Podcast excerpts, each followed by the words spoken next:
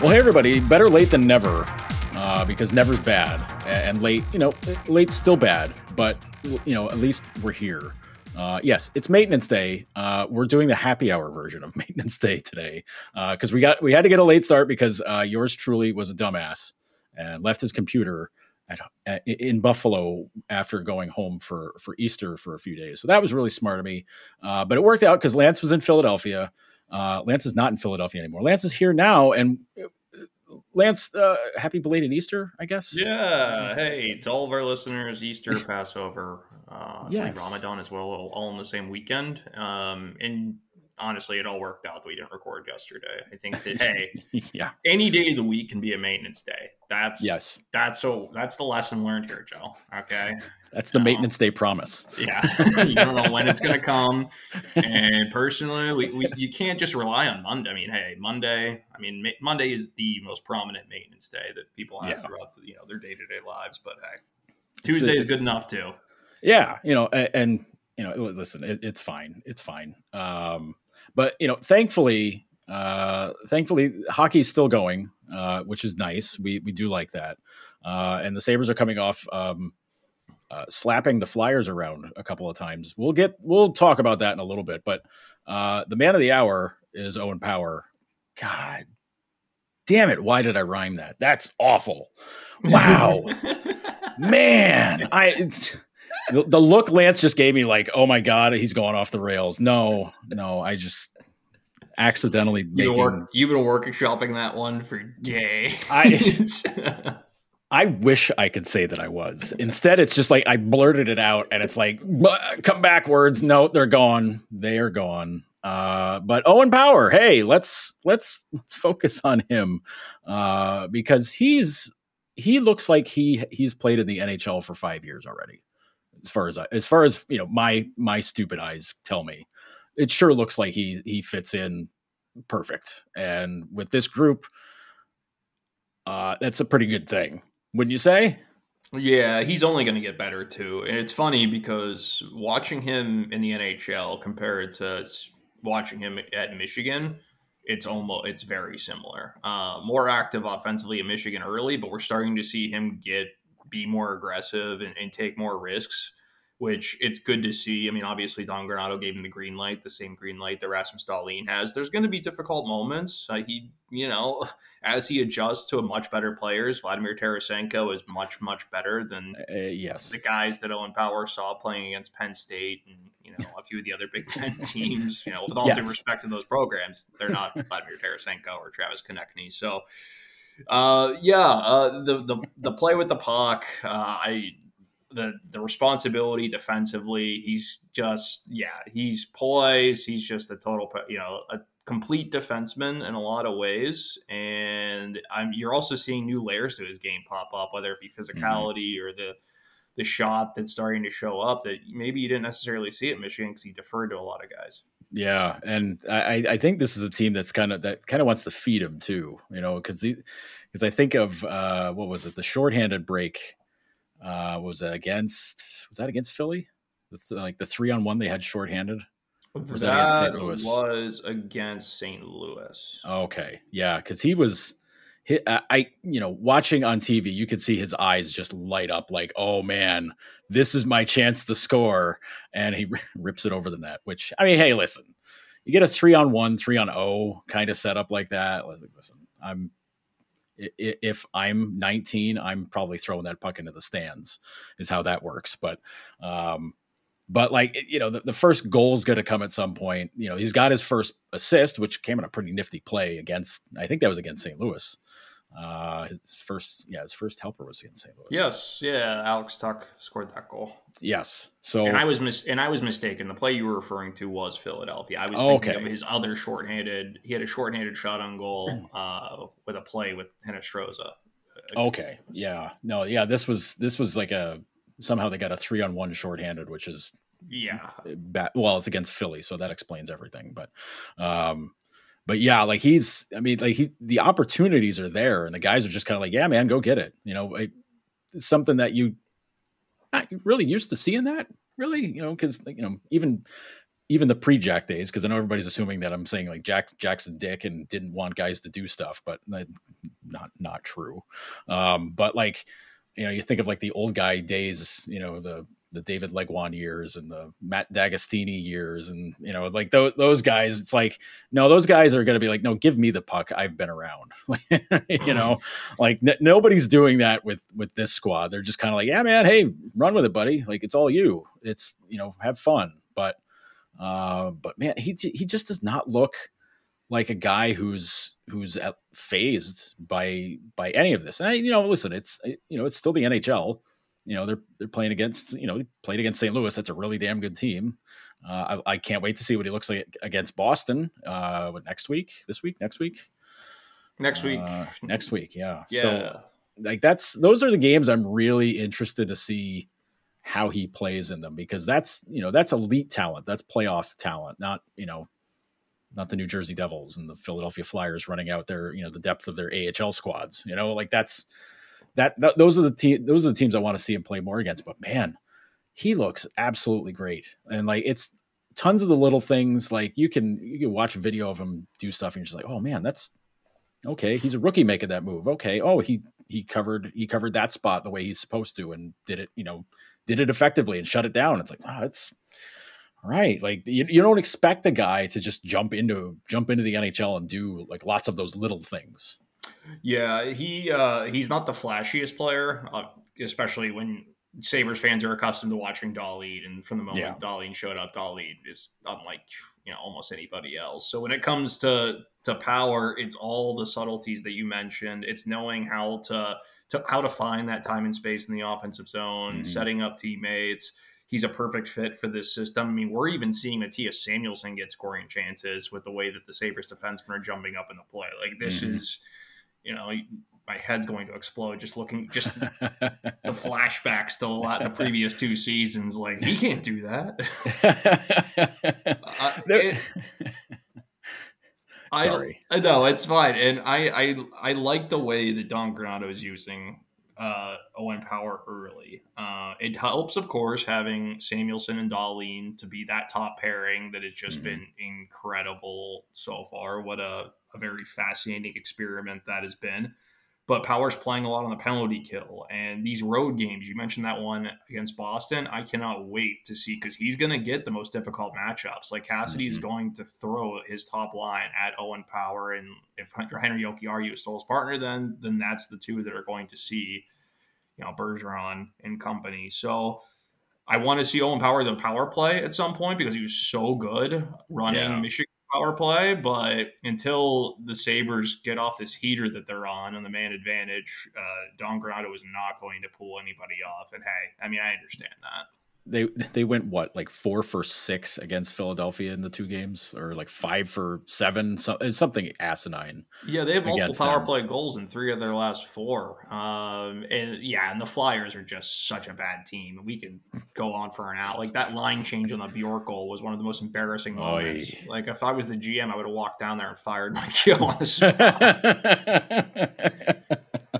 uh, yeah, I I'm thinking of the Boston game now, and I, I, just think of the the permanent war that Dahlin and Marchand have, where they just try to do as much po- as possible to get under each other's skin. It's not just Marchand trolling Dahlin, which I mean he does do that, but it's also Dahlin giving it back to him. So I wonder if Marchand's gonna have the time to get it power to see what he, you know, to see if he can make him, you know, maybe loses cool a little bit or, or, or something because you know you know he's gonna try to do that. Like that's what he does. Like that's what he excels at.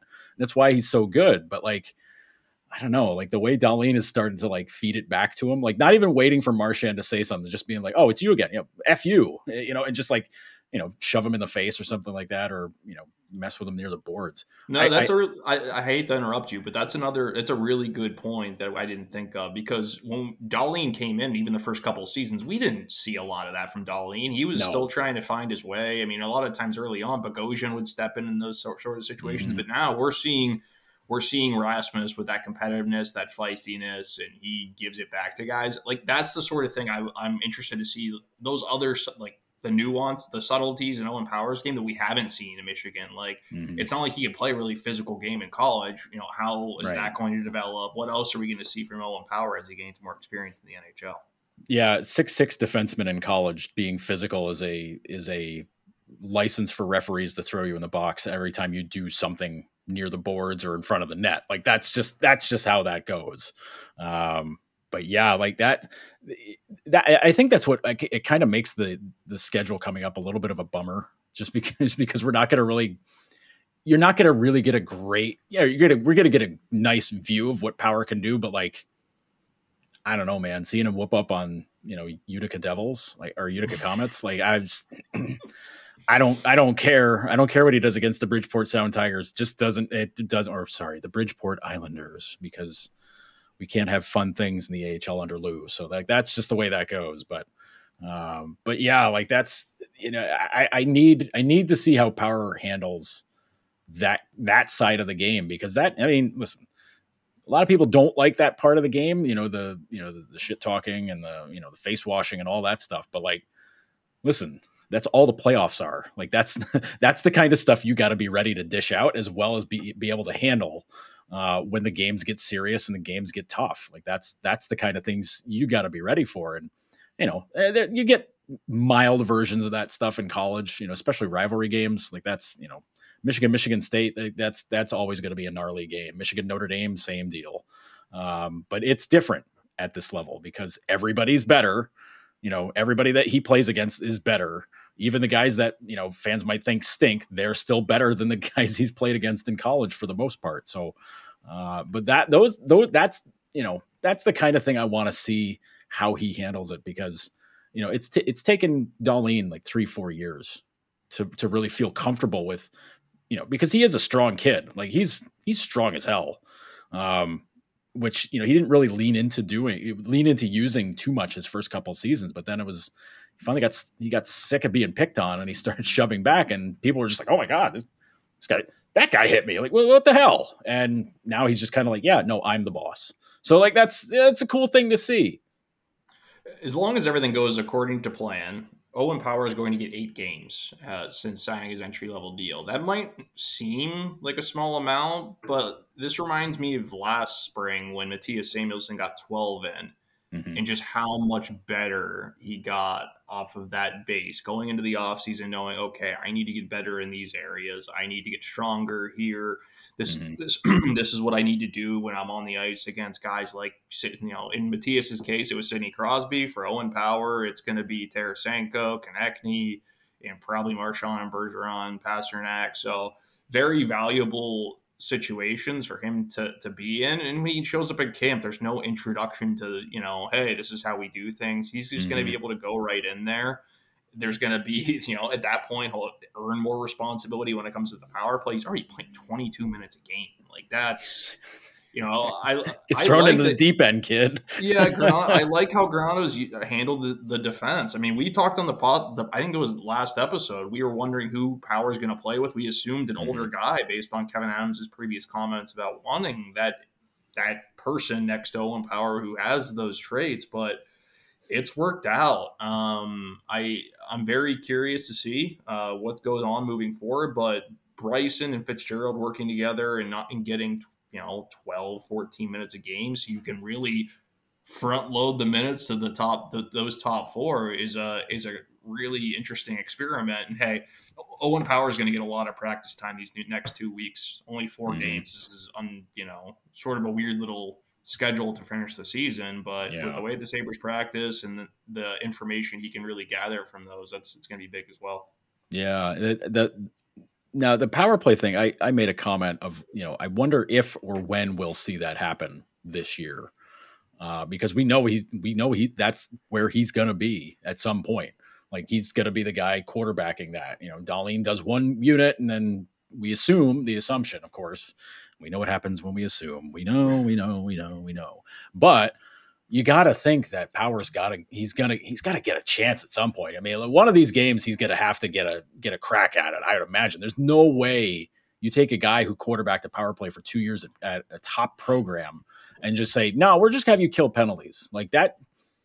I'm not to say that seems counterproductive considering the way that you know the way that they do things with this, you know, with development and whatnot. But would seem a little bit odd. Is is the only thing. I'm not, you know, I'm not I'm not gonna come out and start bashing heads on it before anything even happens, but would be odd to to not see him do anything on the power play, right? Yeah, I asked Don Granato about this pregame on Sunday in Philadelphia. I asked when do you plan on using Owen Power on the power play? Uh, at what point? If you know, so far, are you really just not going to give him too much information, let him focus on certain areas, and then introduce it to him? And he simply said that our guys are playing so well in the power play. I don't want to just take a job away at this point. You know, we've we're playing him a ton at five on five on the PK. We'll give him those responsibilities, and yeah, at some point we'll give him a look. But I mean, in my opinion, I know Granato didn't say it. Practice time. He's only yeah. had two practices. He's played four games. I think that the Sabres are going to be practicing on Tuesday and Wednesday. You know, game Thursday, another practice on Friday. I think they're going to find their spots there to get Owen Power on the power play in these next couple of games this week. So you know you can get you can throw different pressure at him, uh, you know, in practice, see how he handles it because it's going to be a little different playing on the power play in the in the NHL.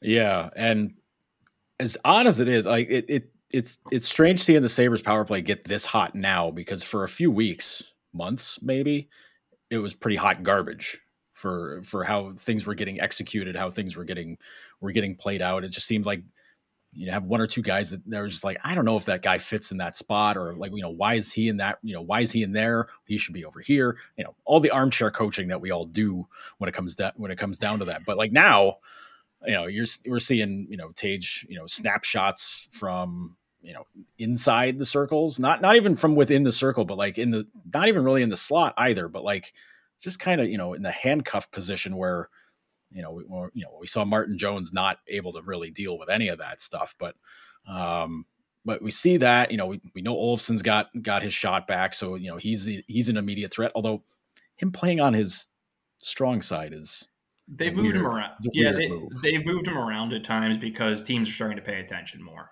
You know, yeah. Right? Even on his even on his first goal, I believe it was on Sunday Philly started to shade a little bit more, so mm. Granato likes to rotate some. But you know, the top unit for me, they need another shooting option. Uh, yeah. And I think Mittelstadt this summer, after the you know after the injury he, he went through this season, I think yeah. the shot is something that he's def- I would assume he's definitely going to focus on that in the summer because I've liked yeah. his game. You know, it's a different topic, but yeah, yeah.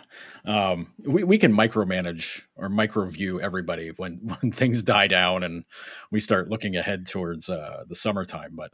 Um, but yeah, this I don't know. Power stuff is is is really it's it's a it adds another layer of interest to to how this season is going to end up. But transition time, Lance. Uh, what exactly are we going to take out of these last few games? Because I know those Philly games, I can't really take anything out of it other than you know who who is able to increase their statistics because Philly was Philly's ass. They were so bad. This is this is why I have no issue with Don Granato changing the lines up. I want to see how different guys move around. Girgensons at center is a look they're going to have to take to, to really investigate for next season because Cody mm-hmm. Eakin's a pending UFA. Give him some looks there. How are you going to use Krebs? Is he going to be down the middle more next season? Is he going to be on the wing?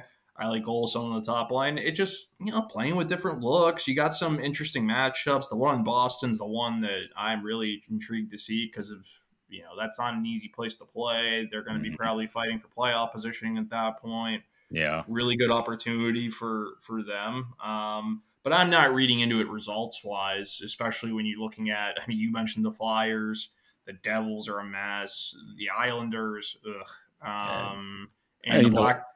The Islanders just got knocked out officially of playoff yeah. contention. And it's just kind of like, how did they hang around that long? They've been just borderline terrible all season. But the Blackhawks don't have an NHL goalie, so yeah. Eh, for me, I, that's why. I mean, we spoke on previous podcasts. I wanted to see Quinn and Peterka. That looks like we're not going to get our wish there. So yeah. with that in mind, a lot of it for me is just is is putting guys in different situations. The Samuelsson Dahlin pairing is one I want to see against different teams. Mm-hmm. You can experiment. That's that's what I like about where they're at right now when it comes to wins or, or losses. Like if they would have if the Flyers would have came back and won that game yesterday, I wouldn't have really read into it. Like it, it was, yeah, you know, it, there was Joe, I'm not exaggerating. There might have been 5,000 people in that building.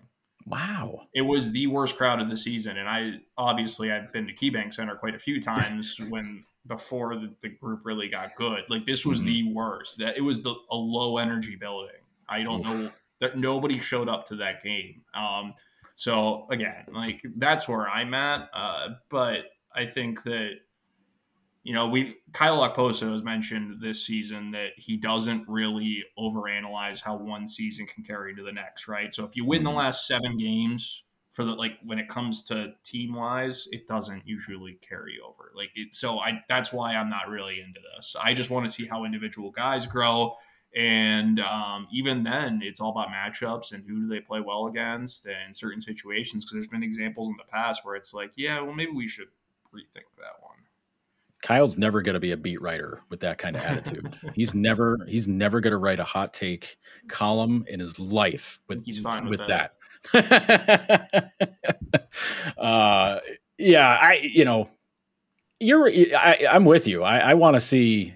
You know, I think the whole season's been you know Don's you know chemistry lab like play around with with combinations and and stuff and see see what works, see what doesn't, and just have fun with it. But now you're like you've got what's pretty close to what you're going to run out next season. Uh, you know, to kind of give you an idea of what it's like because you're gonna have a you have a few months to to think about it, and you know, depending on what happens with free agency and the draft and all that stuff, like you you you have this is like your I know your last first chance to really kind of to mess with things and give your give yourself an idea of like what's going on. Like doing the Samuelsson Dahlin pairing to me is what you know at first i'm kind of like well you know Dahlin has played the right side before which you know i wrote about back in freaking october. Yeah which and they they did it like one game and then never again and i was like okay. But now they've gone back to it with Samuelsson. i was like oh right they needed a really good guy on the left side to really make that work. Well this checks out. Um, but they, you know it's things like that you know i mean even Jokiharju with with power like okay I, I it, it went against what we were thinking, but it made sense in the end because it's like, well, who's going to be here next season? Is it going to be Miller? Is it going to be Pysyk? Or is it going to be Jokiharju? Well, it's going to be Henry. Like Henry's going to be here, barring you know some crazy trade. Um, but he's he's going to be here. So have him play with a guy that's gonna he's going to be playing with next season. Like I get that, but like with this other stuff, like Zemgus playing center, love it, love it. I mean, he he did it what five five six seven years ago, however long. I don't know. Time gets away, but um, he was an all-star at center for crying out loud. Let's well, he you know, Latvia Latvia helped out a little bit, I guess. But um, and we're seeing Anders Bjork a little bit more again. Yeah, what Bjork played well on Sunday against the Flyers again, but right. Which I guess if you want to get guys' confidence up, that's the, that's the way to do it. you yeah. know, want to get guys feeling good about themselves. Like, here, play these idiots. You have fun. But I mean, you know, it, it goes back to our original question for this for this segment. Is like well you know what, you know can we take that Anders Bjork's figured it out because he got some some solid play against Philly? Probably not but like he's under contract next year so they got to still figure it out you know? Like I mean I, I don't want to make the Vinny Hinostroza discussion happen again but like I don't really need to see more out of Hinostroza at this point. We know what he is. Like he is he is who he is. But like Bjork, you got to figure out what the hell he is because he got it. You still have him. Yeah, and, and he needs he needs to figure out what he is because I think that through this season, for whatever reason, he lost his identity as a player. And he's not going to be a top six guy for the mm-hmm. Sabres. He's not. I don't know if he will ever develop into that at some point in his career, but next season he's got to be a bottom six guy and he's got to play that fourth line role, be difficult to play against, be a pest, and yeah, you, you mentioned under contract. He's got to be in a good place entering the summer because I, he's not going anywhere. He's going to be part of this team in some way, shape, or form. Right. Yeah, because he's either going to be playing in the you know fourth, probably fourth line. I would imagine. Yep. Um, you know, that's that's assuming you know Quinn comes up. You know, nothing weird happens there, but he'll be up next season. So that's another guy in the top six that you know move somebody else down into the, to the bottom six. But um, but it's yeah, that's I mean, those, those aren't sexy conversations, though. You know, like, wow, what's Anders Bjork going to do? Like, people are people are already like fast forwarding, like, when are they going to talk about something fun? Like, I get it. Please don't do that. Please don't don't take that suggestion. It wasn't a suggestion. I was just, you know, doing a hypothetical there. But like, you know, there there are fun things though. Like Tage Thompson has 36 goals. There are four games left. can he hit 40? And did anybody have a prop bet of Tage Thompson scoring 40? And are they going to be a billionaire after that? Is my question. Or the Sabres having four 20 goal scorers? Yeah, like right. Two, two, two with 30 plus. I, right. Yeah. I, again, these like going back to like people's predictions going into the season, like you know, again, I, I know like the, you can't really hold that against anybody because so much completely out of left field, unexpected crap happened. Like it just you can't really hold stuff against people. Um, but if you but if you went into it and said you're the Sabres gonna have two thirty goal guys, four twenty goal guys, um, and people are gonna enjoy the team, you're gonna be like, I don't know, man. I looked at this roster at the start of the season. I don't I don't see where that's happening. I don't who who else scoring 20, never mind 30. You know, like maybe you're circling Skinner, but you're definitely not picking Tage. There's no way you're you're probably picking Skinner and Olofsson to score 30 and then I don't know, pick names out of a hat for 20, honestly. Like that's that's where that conversation starts back in September. But now you're looking at it and it's like, well, geez, uh, what happens if Tage gets 40? Like, that, that, I mean, that's I don't even know how to process that con- that conversation, how to start that one. And we do a podcast, Lance. How do we can't even start the, the conversation? We can't even figure it out. Like that's that's the wild part of that. It's it's it's so out of left field and it's so unexpected that now it's that you're just kind of like, wow, okay, this guy does this now. I mean, we'll go into this Pope, you know, when we go into the off season and have our season wrap conversations. But the Granato effect has been very real when it comes mm-hmm. to coaxing more and just maximizing uh, what each guy is capable of. And Joe, my evaluations on where this team is at, it really have already been when they're playing Toronto in Toronto, you know, you got Vegas, Carolina. They're they played some very difficult teams mm-hmm. since the start of March, and they've performed. I mean, there have been some difficult nights, but for the most part, yeah. you gotta like where the group is at, and that's where. I mean, those are the games that I was really okay. Let's see how they they match up against. For me, last four, it's that Boston game. The rest, it's all hey, how do you yeah. use guys and how do you get some people with who need some confidence, you know, in a good place mm-hmm. heading into the off season. Yeah, yeah. I, looking back at just like the last month, maybe since like the beginning of March, you look at the the playoff teams that they played against. You know, uh, let's just start like March second, beat Toronto. Uh, March fourth, beat Minnesota. Uh, Kings, well, are they a playoff team or not? Well, I guess we'll find out and find out in a little bit. They played uh, well in that Kings game too, despite losing. That was a good yeah, game. Yeah, yeah. That, I mean, you know, listen, Kings and Sabres always play close games, and it's for one reason or another, it's it's dramatic and interesting. Uh, going back going back a few years, but like you know, okay, they've had their struggles with Florida.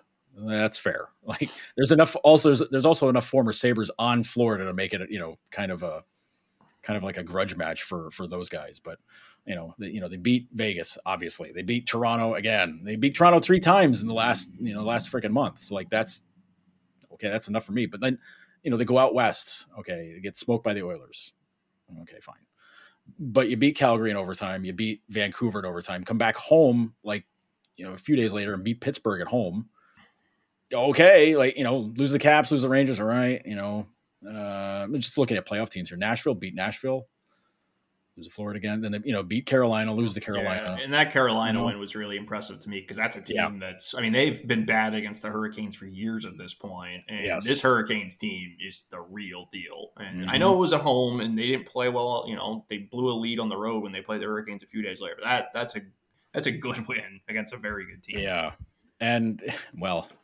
We'll see how good Carolina is without Freddie for however long he's going to be out. But uh, tradition like no other. Freddie Andersen getting hurt late in the season before a team, a very good team's going to the playoffs.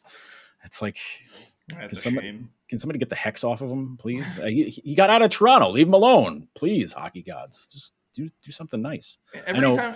I'll keep going, Joe. No, I was gonna say people are gonna be mad at me for saying like do something nice for the Carolina guys, but like, please just leave me alone. It's, fine.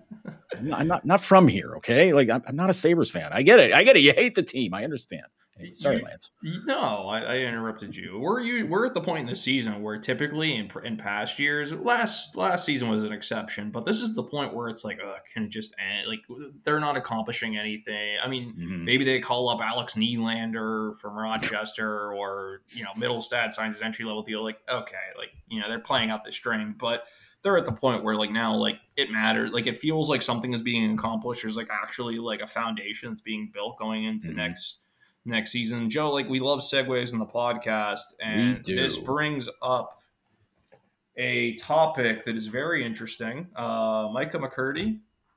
Yes. Uh, we'll let you introduce this one because I think this is a very intriguing topic to me. Yes. Uh, when tanking became the big discussion around hockey, oh, about I don't know, eight years ago or so, uh, you folks might be familiar with the topic. I, I don't know, but uh, people are coming up with ideas of how to fix you know, fix that, fix the lottery, just you know, do something different.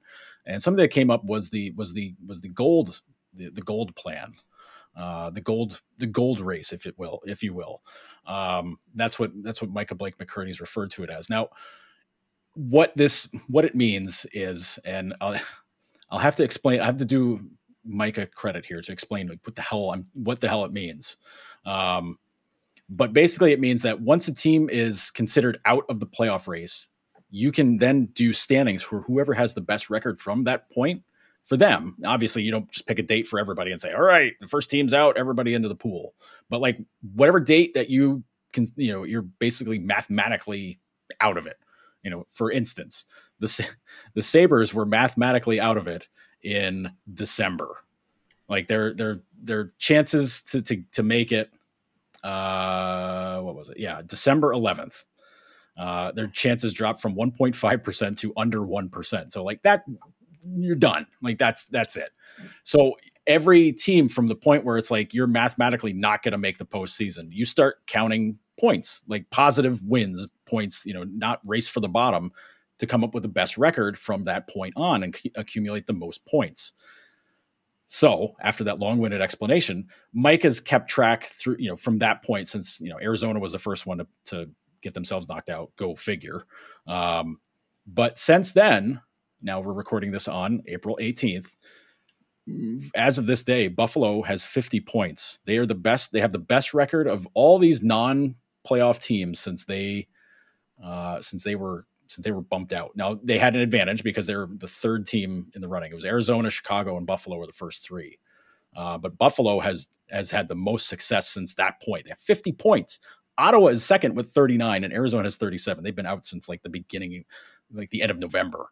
Um, but what that means is that whoever has the most points at the end gets the number one pick because they did not tank and then the draft order gets decided from there which obviously means the better you are you're going to be at the bottom because the chances of you getting eliminated getting mathematically knocked out in a way that you're going to win that ain't going to happen. You know like like the islanders got knocked out yesterday the most they could get is what maybe eight ten points at most? They're they can't catch up. But if you're genuinely bad but you do very well from that point on you you become the, you get the number one pick. So imagine if you will the Sabres getting the number one pick based on the fact that they stunk and then were good after they stunk, or at least were better than bad. You know, they're like log, better than bad. It's good.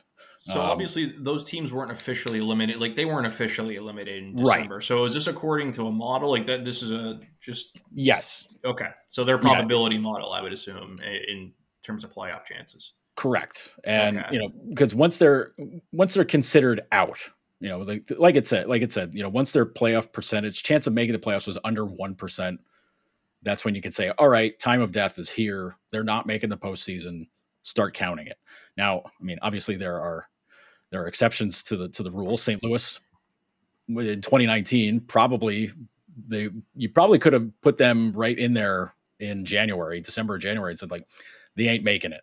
And then they, you know, they rally, they make the playoffs, and they win the Stanley Cup. Now, obviously, the, that doesn't count for them because they because they went on into the playoffs and, and and won the cup. Mm. Like, but in something like this, now obviously it has flaws. You know, there there are flaws in this, but like, uh, it's a it's a really genius idea, and I love it. And it's the NHL would never do it. They'll, they'll never do it. They love the lottery. They love everything about you know the drama that comes with that. You know, they're not they're not looking to thoroughly legitimize the draft order because if they did, they would just say, okay, worst record gets number one. Yeah, like that, leave it at that. But I, like you know, the, the Devils and or sorry, not the Devils, the Penguins ruined that years ago, uh, the Mario Lemieux draft year because they ra- they raced to the bottom. The Devils kind of did, uh, but Lou said, "No, no, we're just really bad. That we're not actually trying to lose." The Penguins were like, "Yeah, no, fuck it, we're losing."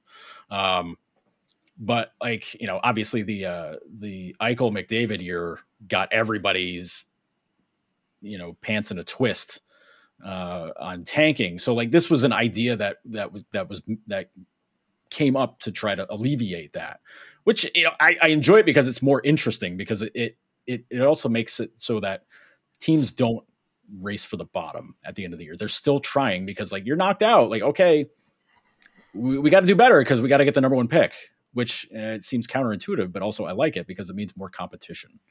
I love I love the idea behind it. Now, you know, obviously, like you said, like you would have to really come up with a different system. Uh, you know, I was thinking in my head like a, a very brief like top, you know, the four worst, the four teams at the bottom have like a brief little playoff, and the Ooh. winner gets the number one pick.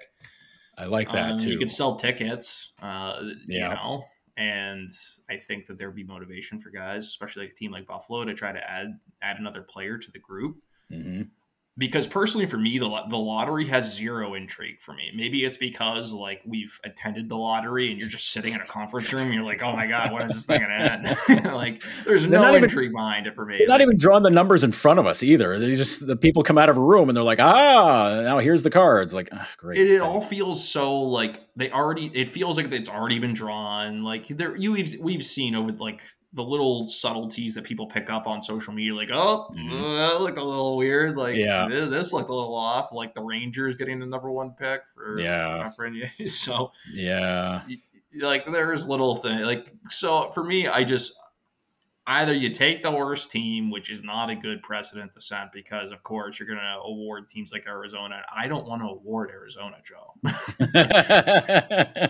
well, now that they're going to be playing in a high school rink, I don't want to award them anything. The only award I want to give them is a new zip code, whether it's in another whether it's in another country. Those players and everybody who works for the team deserves it, but otherwise, no, thank you yes, something needs to be done. I don't like the lottery. Um, of course, like yeah, it's a protection against tanking, but you also mm-hmm. get teams like the Rangers who had no business getting the number one pick that no. year. It's just stupid. No. Like that was dumb. Like for me, that was the moment where I'm like, this isn't right. Right. They had and the like, number two pick the year before it or the year after it, right? like the the Kakko Kakko Hughes year. Yeah.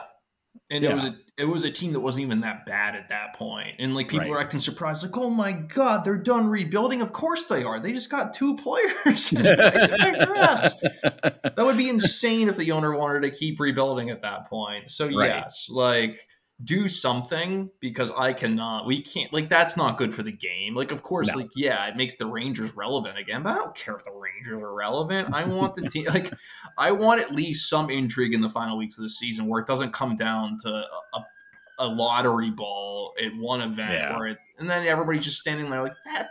That wasn't fun. Like yeah, like the Red Wings were that bad for 82 games and they they didn't get like, come on. They they picked fourth. They were the worst. they, they, were the worst team since the 2013. Sorry, the 2014-15 Sabres. They're probably worse than them because yeah, they have worse goaltending. But like, they didn't get any of the top three picks. They were just like, eh, like there's always that chance the number one team might not get the top three because you know it's ping pong balls, and they they didn't. They had the best chances of everybody, and they struck out all three times. And it was just like, cool neat. Like this, this really worked out the way it was supposed to. Uh, unfortunately, the NHL is just they're never going to try anything new when it comes to like that's a significant change. Nah, that that's too much to ask yeah. when it comes to to to the league making a change, and I'm sure it might have to be collectively bargained, especially yeah. in a tournament format that I would want because yeah. I love best best of three series, Joe. You know what? I, I'd say do it like March Madness single elimination one and done. That makes it more like a lottery because then if you if you got you know say Say four. if you got a team that just you know just four. Okay. Yeah. Risto, so the, the, the Risto to Kadri, Jeff. That's. oh man, yeah. So okay, so all right, so four worst teams play in a tournament. Eh, yeah, I, I could get down with that because because you're looking at well, think of how think of how that would look. Montreal getting Carey Price back now at the end of the year, and like they're one of the four, and you're like, oh, sure, neat. So you get like Montreal, Arizona. Uh, I'm looking quickly here. Philly, New Jersey, maybe, and come, come Chicago. I don't know the, logistics behind it, but I would come yeah. up with a bonus pool for the players to incentivize it for guys, especially the pending UFAs on the team. Guys love oh, yeah. to get paid. Guys love to get paid, and the caveat mm-hmm. that I would come up with: you can't compete in the tournament two years in a row. I like that. No, that that's that makes sense. That makes total sense. So that way, it's you're just not like yeah, because because you could still tank, and then it's like, oh hey, yeah, neat, you're you're in the games again. All right, great. So yeah, bottom four this year would be Philly, Seattle, Montreal, Arizona. Who would you pick? Montreal. I think Montreal will win that easy. Yeah, yeah, I'm with you there. I, Seattle's playing a little better now, but like I think I think the Habs would would own that. The Habs would have the number one pick. Easy. How fun would that be?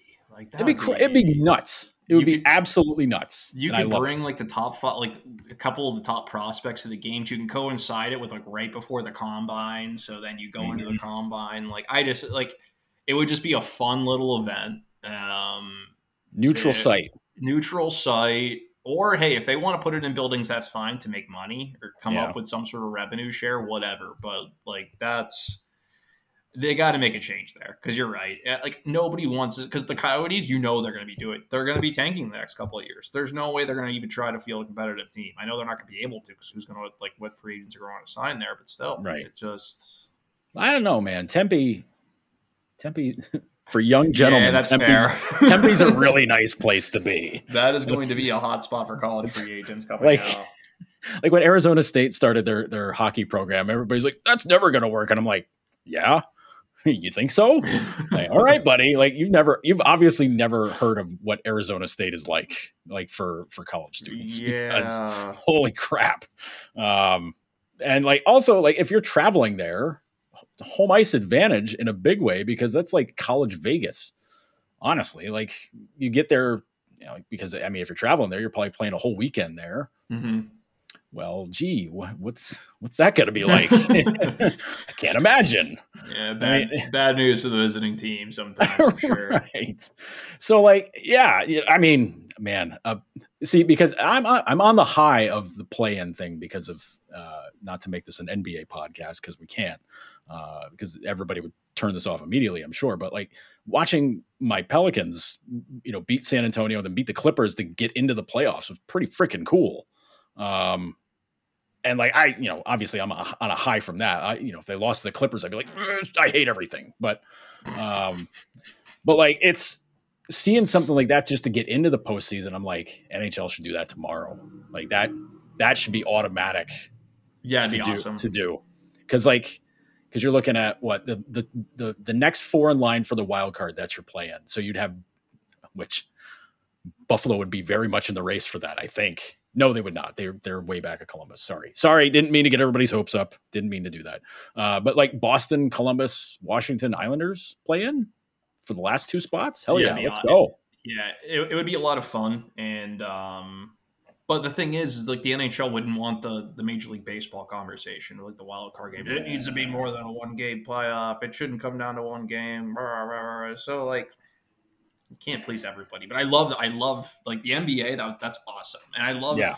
Like I'm not a big NBA guy. I guess just growing up watching hockey this time of year, I never really found time for the NBA much. Mm-hmm. But I love how that league tries different things, whether it's all the different jerseys that they have teams wear throughout a season. Mm-hmm. Like I really respect um, Adam Silver in, in, that regard. Very forward thinking and willing to think outside the box. I wish that the NHL would would take a similar approach sometimes. Now, now Buffalo wouldn't have a rooting interest in the East if they did a play in. They sure as hell would in the West. Man, that would be a lot of fun in the West because you'd have Dallas, Vancouver, and Nashville against Vegas. oh boy, like everybody in Buffalo would be hate watching Nashville Vegas, like with without a doubt, just to see if Jack moves on or he loses in crushing fashion. Like that's everybody would be everybody would be slapping on you know gold and blue Nashville colors, you know, shouting out all their favorite Nashville Predators like. And yeah, because they all love them. See, that, that was a pur- that was a purposeful pause. Lance is just kind of like, oh my god, he forgot all the guys on the team. Holy crap, he forgot everybody. No, no, no, no. Because I'm, I'm saying Sabres fans won't give a shit who plays for the Predators. It'll just be like, yeah, I, I love whoever scores against them. That's my favorite player. Yeah, um, go, go you guys. like, do it for Cody Hodgson. Cody Hodgson's in Nashville, man. Like, do it for him. But like, I mean, he lives there. He doesn't play for them anymore. He, you know, he retired. But like, how like, how fun would it be? I mean, like honestly, I I get it. Like they don't want it to be like the baseball thing, you know, single. But like Do the it. baseball the baseball thing, it makes sense to make it more than one game because you don't play one game series in baseball. You sure as hell do in hockey. Like during yeah. like during a regular season, you play one game and done. Like that's it. And like honestly, you. you're getting the last two spots in the playoffs. You're going to play against somebody who's going to probably kick your teeth in you know, like, and you're fighting for the right to to maybe pull an upset or just get your get pantsed for four games. Like that's, you know, like I, I'm I'm all for like single elimination. Just get you know, hey, win. That's it. It's amazing that we're at this point in the season. Playoffs are coming. Draft lottery is coming near, and like mm-hmm. the Sabres, we know who their coach is going to be. We know who their general manager is going to be it would be sort of a shock if they won the draft lottery. Um, the biggest conversation yes. really we're, we're, having, well, that's really sort of uh, been pretty prominent in the discourse, particularly at this time of year, is who the cat, next captain's going to be, Joe. Yeah. Which is a very fascinating topic because they've got different guys who have really risen to the occasion this year and become mm-hmm. leaders, mm-hmm. but uh, where do you stand on the topic? Because I know that people, you know, there's the, the, a corner of the hockey world that says that the, the, captaincy is sort of overrated, but I think that at least they're in a position where they got a couple of really good candidates at this point. Yeah, the I there's I know captaincy discussions can sometimes be annoying or boring. Uh, this one's not, as far as as far as I'm concerned, because you have you know you got the you got the older guy in Kyle Okposo, and you've got the new guy, the regional guy in Alex Tuch. I'm not going to say he's local. He's not. He lives. He's from like two and a half hours away. He's not. He's not local. Like he's three three hours away. Baldwinsville. Come on. I'm not. I'm not. I'm not going to buy that hype. Sorry. Uh, but like he's. But he's an upstater and he's a Sabres fan as a kid. So like that's fine. It's fine. Whatever. But like Tuch seems to be like well the second he showed up to town everybody's like he's it put the C on him now. It's over. He's the captain. And I'm just kind of like, I don't know, man. Kyle's been wearing the A with with Zemgus all year, and I know I think everybody in that room kind of defers to him as it is because he's the you know he's the veteran leader and he's the the good guy and um honestly he's kind of earned it. I said he probably should have been named just flat out captain before this season, but uh, but everybody was like, no, they're gonna buy him out. I'm like, they're not gonna do that. They're not they're not to do that because they like him too much. And he act for all the talk of you know wanting people that want to be here. Kyle literally moved to Buffalo, so like, find, find me a guy who wants to be here more than than Kyle, who moved from Minnesota to Buffalo. Like, come on. So like, so to me, like the like, the conversation, the competition is between those two guys. If you're gonna put the C on somebody, because they still might not, they still might hold off on it. But I don't know. I'm a softy. I I would love to see Kyle wear it because I think he's he deserves it. I think he's he's more than earned it, uh, and nobody can really argue with it. I think so. I think the only downside is that he's in the last year of a contract. That's the only that's the only possible knock on it. Yeah, and I have no. I understand why anybody would have reservations for that for that fact because Kyle Okposo and where he's at in his career. I mean, at the trade deadline next year, there's going to be a decision that has to be made if he wants to go to a contender for, for mm-hmm. the last few months of the season. And good for him, he deserves it. Like he deserves, he's earned that opportunity. But when it comes to the captaincy, yes, I think that he should be wearing the C for next season. Honestly, I would have given it to him a few months ago. If you didn't do it right at training camp, I think that with all mm-hmm. that he did to help them build what they have right now, he, I think he's he's the captain. Like everybody in that room views Kyle Okposo as the captain of the team, even though he mm-hmm. doesn't have the C on, on his chest. And I think that it would be very valuable to do that regardless of his contract status because it takes pressure off of Alex Tuch. You know, yeah. that's a big ass. Grew up a Sabres fan. Mm-hmm. You know, hasn't even been here for a year yet. He's only 25 yeah. years old. Like, buddy, like there's no rush. Like Alex Tuch is going to be here for a long time, right? Mm-hmm. Let him focus on his game. Let him focus on what he wants to accomplish personally and, you know, to help the Sabres win. Let Kyle do it. Kyle is very comfortable shouldering that leadership responsibility, knows how to do it with grace and, and everything else. He's everything that you want in a captain with the work ethic and everything. I'm not saying that Tuch and Dahlin aren't because those are the other those are the top two candidates for me. Mm-hmm. It would be Tuch yep. and Dahlin long term with Tage Thompson close behind. Yeah. Um, but yeah, I'm I'm giving it to Kyle Okposo, and I think that everybody should feel very very good about that for everything that guy's done. Yeah, and, and, the the captaincy talk is one where like people that like don't care, they're always like, "Well, it's just a figurehead thing; it doesn't really matter." And it's like, well, maybe in other sports, it's not that way in hockey because there are, you know, being a captain means there's a lot of different things you got to do, not just like, you know, not not necessarily always on ice, but off ice too. Like the you know the you know the being the leader, being setting the example, also talking to us idiots after games and after practices like eh, that the captain almost has to do that every every time. I mean they get a break sometimes but like you wear the c you gotta you gotta answer for everybody. Yeah that's the way it goes. You're the you're the voice. Right and you know you know alex is still young and like he he can handle it. I'm positive he could handle that part of it but do you need to put that on him now? I, I don't think you need to put that on him now you know, I mean, they they threw it on Jack when he was 20 years old, and that was a bad move. Like that was, I mean, it was expected, but it was not the right idea. Like that was, you know, to say here, dude, you're, you know, you're the leader because you're the best guy here. You talk to everybody every game, and it's like, nah, you probably didn't need to have Jack be front and center after every game. You didn't you didn't need to do that, especially because you know how he can be. Like that like that's the that's the big part of that. But also it's, you know, this, this the, the setting and example stuff in the room being the face of the team for you know for charity stuff or you know community efforts and things like that. Like that's a big part of it too.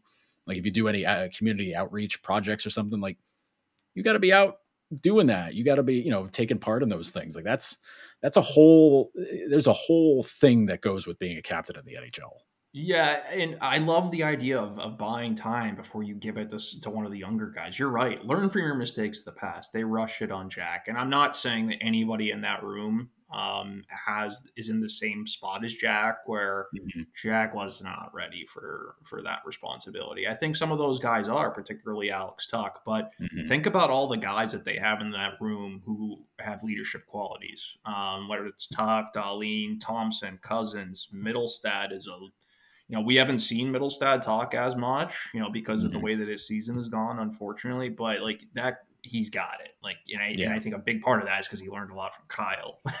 Mm-hmm. he, yep. He's very mm-hmm. close to Kyle and, and and watched and observed. And right now, give it to Kyle Okposo. So and just let let the rest sort itself out. If he's your captain for one year, great. If he's your captain for even beyond, if you sign him again, I would, you know, great. But mm-hmm there's no reason to rush it on anybody. And I don't like putting that pressure on Alex Tuch because he's done a lot. And I think that let the guy play hockey, right? He, he'll yeah. still be involved. He'll still be a, a, leader for this team. But I mean, like people, you know, New York, you know, Sabres fan as a kid, like there's just too much there right now. Yeah. Wait. Like it, it's good to drive, like it's good to have people that you can drive the hype bus with. Like that's, you know, and people that actually want to do it.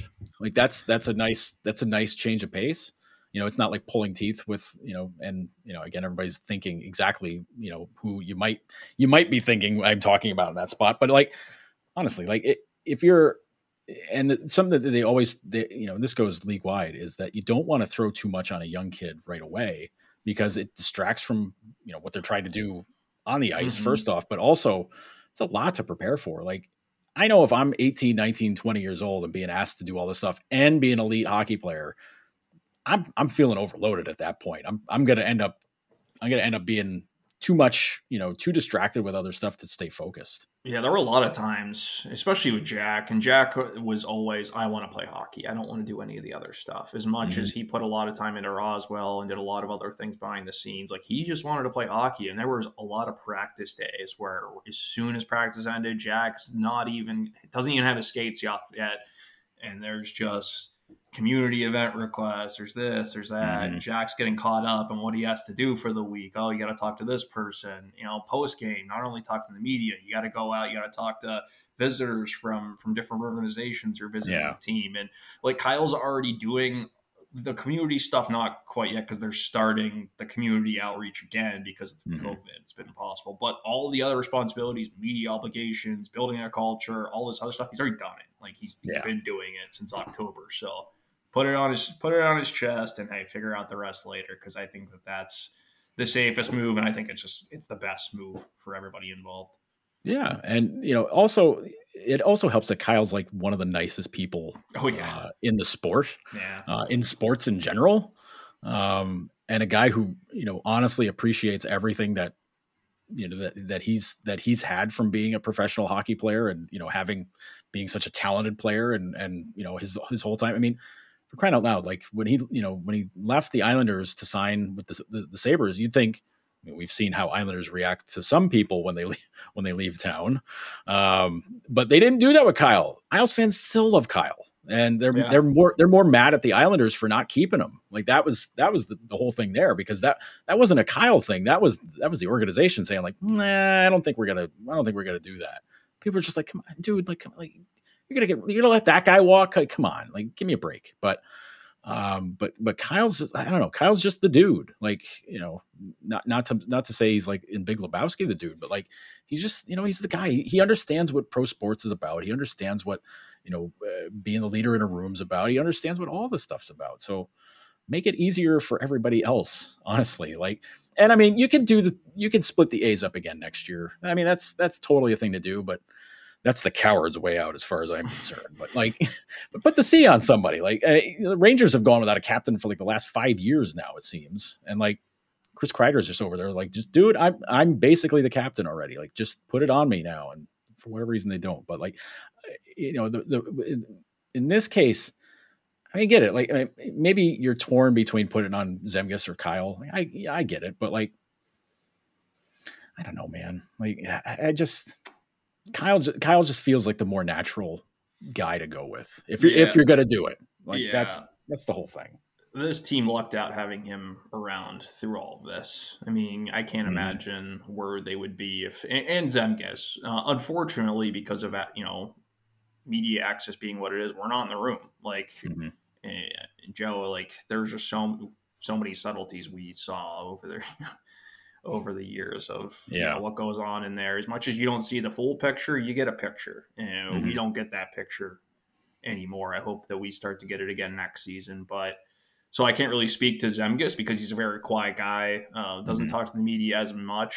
Um, but really good guy, hardworking, like mm-hmm. shows up, and of course, like we just went over everything that yeah. Kyle brings. So they got lucky because like this is a situation when you're starting clean slate, you don't know what you're gonna get out of it. But hey, credit to him and all the young guys for really because like they they've got a good thing going. Like that much is clear to us right mm-hmm. now.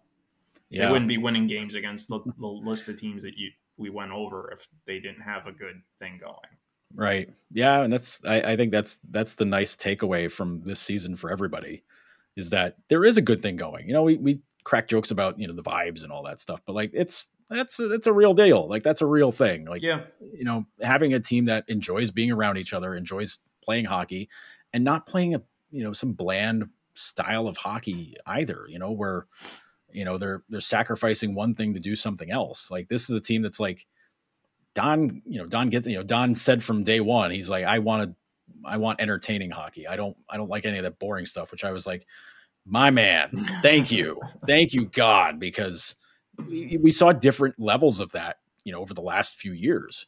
But like you know to to not sacrifice the fun parts of the game and letting guys be creative letting you know not necessarily being loose with the systems but just kind of let, letting guys roll it does wonders because then you're just you know you're not hammering down on guys you know, for for you know, oh, you weren't in the forecheck enough. Uh, have a seat. Like any of that crap. Oh, you didn't back check hard enough. Blah blah blah. Like whatever. Like everybody understands what everybody can do what do well and not do well. Like if you think you know if you're to have like Jeff Skinner out there in a you know to you know in a in a solid back checking situation, you need to defend a lead.